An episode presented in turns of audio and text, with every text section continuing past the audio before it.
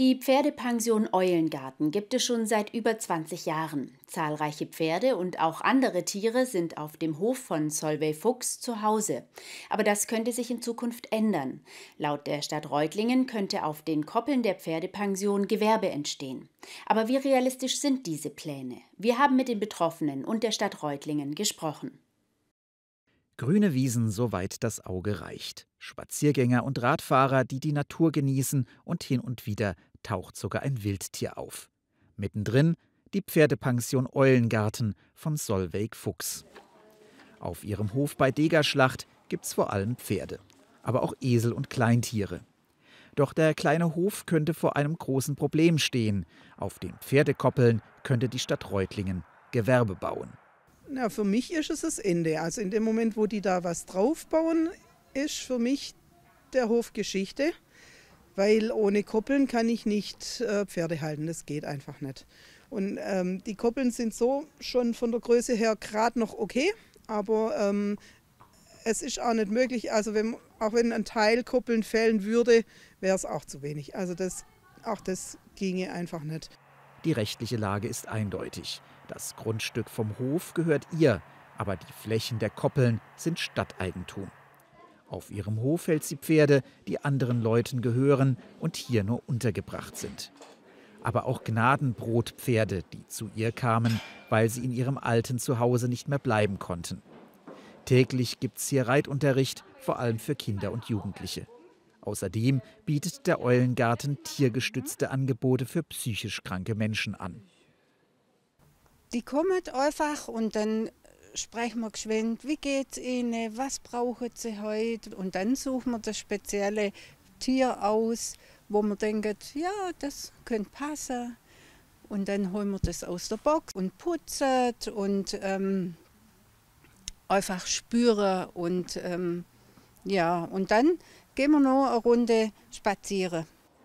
Die Betroffenen wünschen sich, dass es das Angebot des Eulengartens auch in Zukunft geben wird. Laut Oberbürgermeister Thomas Keck sei noch gar nicht entschieden, ob das Gewerbegebiet überhaupt komme.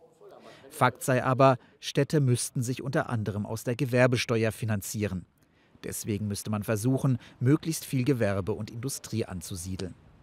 Damit wir unsere Infrastruktur finanzieren können, damit wir das finanzieren können, was man gemeinhin als allgemeine Aufgabenerfüllung bezeichnet. Schulen, Kindergärten etc. pp. Alle wollen einen ordentlich gestalteten Marktplatz, eine Innenstadt mit hoher Aufenthaltsqualität. Alle wollen Musik, Theater etc. Das sind alles Dinge, die man finanzieren muss und dazu brauchen wir Steuereinnahmen. Ganz nachvollziehen könne die Inhaberin das aber nicht. Mir wurde von einer Seite auch geschrieben, die Stadt müsse Geld zusammen oder also Gewerbesteuer kassieren, um Sportstätten für Kinder und Kindertagesstätten und so weiter was zu bauen, dann denke ich, ja, wenn man da dafür dann aber andere äh, Erholgeschichten äh, einfach dem Erdboden gleich macht, dann ist es wieder irgendwie das Pferd von hinten aufgezäumt. Aber Oberbürgermeister Keck gibt erstmal Entwarnung. Zuerst müsse der Gemeinderat Anfang nächsten Jahres darüber beraten. Der endgültige Beschluss des Flächennutzungsplans werde sogar noch Jahre dauern. Wir werden die Pächterin, unsere Pächterin dort natürlich nicht im Regen stehen lassen. Äh, ob, wann und wie weit die Fläche überhaupt in Richtung Gewerbe entwickelt werden wird, steht heute noch gar nicht fest, wie ich gerade schon ausgeführt habe.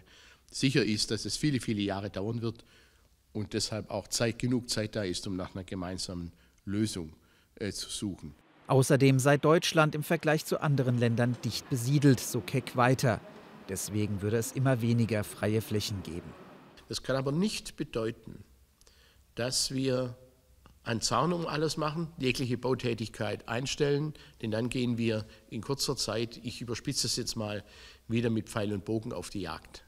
Deshalb müssen wir Innenentwicklung vor Außenentwicklung Brachflächen neu erschließen im Innern. Das tun wir, so gut es geht, alles mit Maß. Wir dürfen nicht so weit gehen, dass wir unsere Grünflächen zubauen in der Stadt, dass wir unsere Frischluftschneisen zubauen, denn dann werden sich die Städte weiter erhitzen, die Lebensqualität wird abnehmen, Leben in der Stadt wird unattraktiv werden. Das dürfen wir auch nicht machen. Es ist ein Stück weit der Ritt auf der Rasierklinge. Und wie dieser Ritt in Bezug auf den Eulengarten ausgeht, wird sich erst in Zukunft zeigen.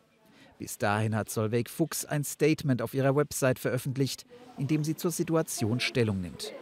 Außerdem hat sie eine Online-Petition gestartet, die schon knapp 3000 Leute unterschrieben haben.